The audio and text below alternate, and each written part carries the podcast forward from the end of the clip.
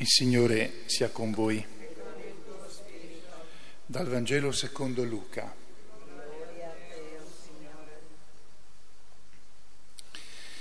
In quel tempo uno della folla disse a Gesù, Maestro, di a mio fratello che divida con me l'eredità. Ma egli rispose, O uomo, chi mi ha costituito giudice o mediatore fra di voi? E disse loro, fate attenzione e tenetevi lontani da ogni cupidigia perché anche se uno è nell'abbondanza, la sua vita non dipende da ciò che egli possiede. Poi disse loro una parabola. La campagna di un uomo ricco aveva dato un raccolto abbondante Egli ragionava tra sé, che farò, poiché non ho dove mettere i miei raccolti? Farò così, disse, demolirò i miei magazzini, ne costruirò altri più grandi e vi raccoglierò tutto il grano e i miei beni. Dirò a me stesso, anima mia, hai a disposizione molti beni per molti anni, riposati, mangia, bevi e divertiti. Ma Dio gli disse, stolto. Questa notte stessa ti sarà richiesta la tua vita e quello che hai preparato di chi sarà. Così è di chi accumula tesori per sé e non si arricchisce presso Dio. Parola del Signore.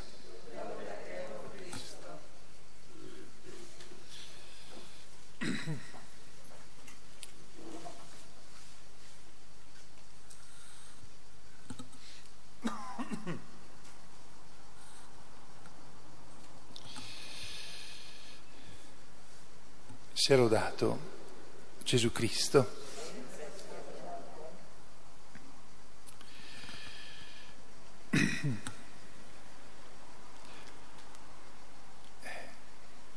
Purtroppo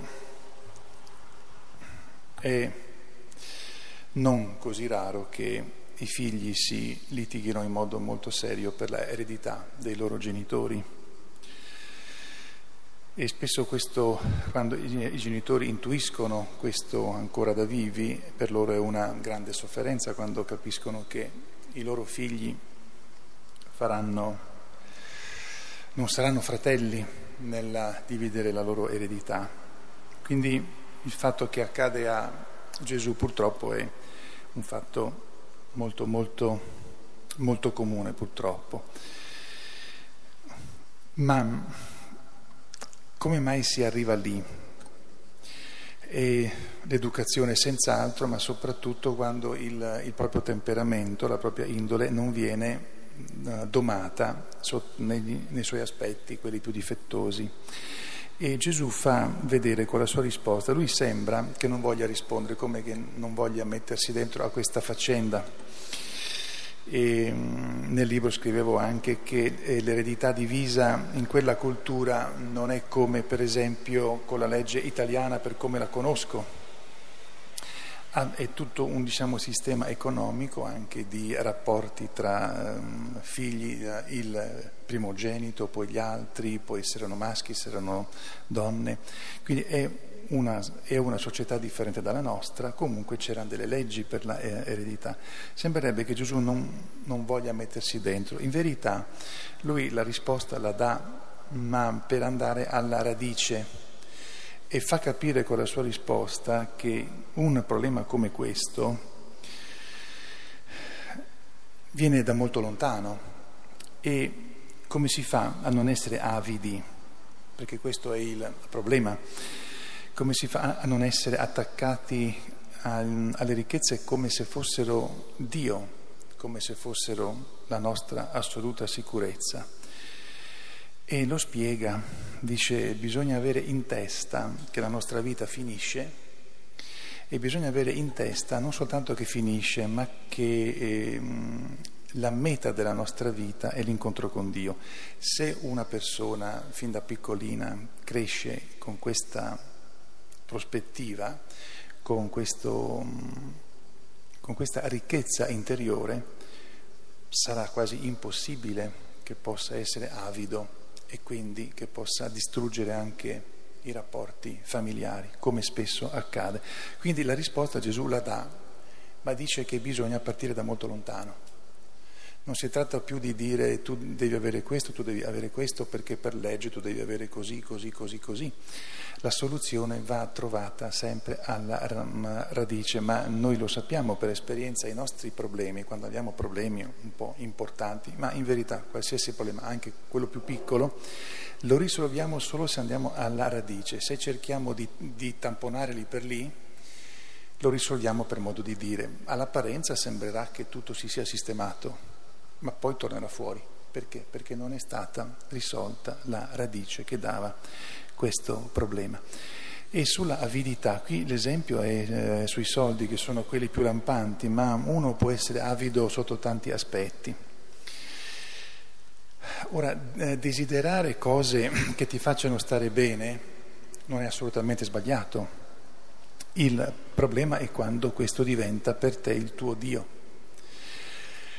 Teniamo conto che l'uomo che va a chiedere a Gesù che mm, Gesù intervenga su questa divisione di eredità non è uno che non è eh, credente, non è uno che ha una fede completamente diversa da in, da, dal luogo, dalle persone con cui Gesù si, si, eh, si eh, trattava normalmente, è uno che è un credente e il fratello anche credente almeno in teoria.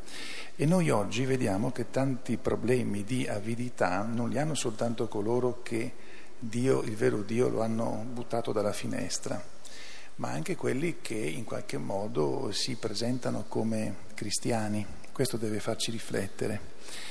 Ma tornando al fatto della avidità e pensando che non è solo avidità di soldi, comunque di avere qualcosa che ti faccia stare sicuro, noi dobbiamo stare attenti. A volte c'è anche avidità di affetti, nel senso che siamo talmente gelosi da diventare invidiosi per cui vorremmo le persone soltanto per noi stessi, senza avere alcun tipo di senso anche dell'altro. Ora, ognuno di noi sa se nella propria vita ha questa difficoltà, vive questa difficoltà.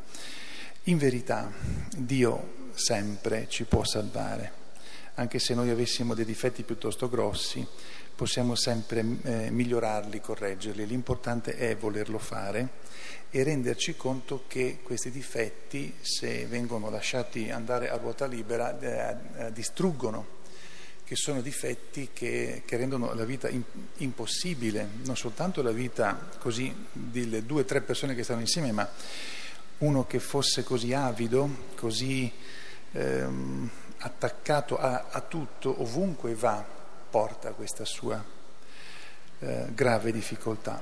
Allora, ognuno di noi sa se vive o no questa possibilità dentro di sé, ognuno di noi sa se ha persone care a lui vicine che hanno questo tipo di difficoltà Ognuno sa però quanto sia importante l'equilibrio tra il cercare quello che ti serve, che è bene che tu abbia, anche per mettere da parte quello che ti potrà servire per domani, e al tempo stesso sa anche privarsi, sa anche dare, è anche generoso al senso di gratitudine e di gratuità. Ognuno di noi questo lo sa. Allora quando avessimo, quando ci scoprissimo tendenti alla avidità, anche nelle forme più sottili, e ci accorgiamo di questo, la preghiera per convertirci è necessaria e anche perché la nostra volontà si pieghi a quello che è una vita serena di gratuità e di gratitudine. Quando abbiamo persone a noi vicine che vivono questo grave dramma dell'avidità e della mancanza assoluta di gratuità e di gratitudine, abbiamo soltanto la preghiera come nostra arma nella speranza che prima o poi il loro cuore si apra alla grazia di Dio. A Maria Santissima ci, ci rivolgiamo perché lì abbiamo l'esempio materno di cosa voglia dire non perdere le, le ricchezze principali, saper amministrare bene le cose che abbiamo tra le mani e anche la generosità e la gratuità. A lei chiediamo che ci accompagni in queste che sono le vicende della nostra vita, di ogni nostra giornata. Sia lodato Gesù Cristo.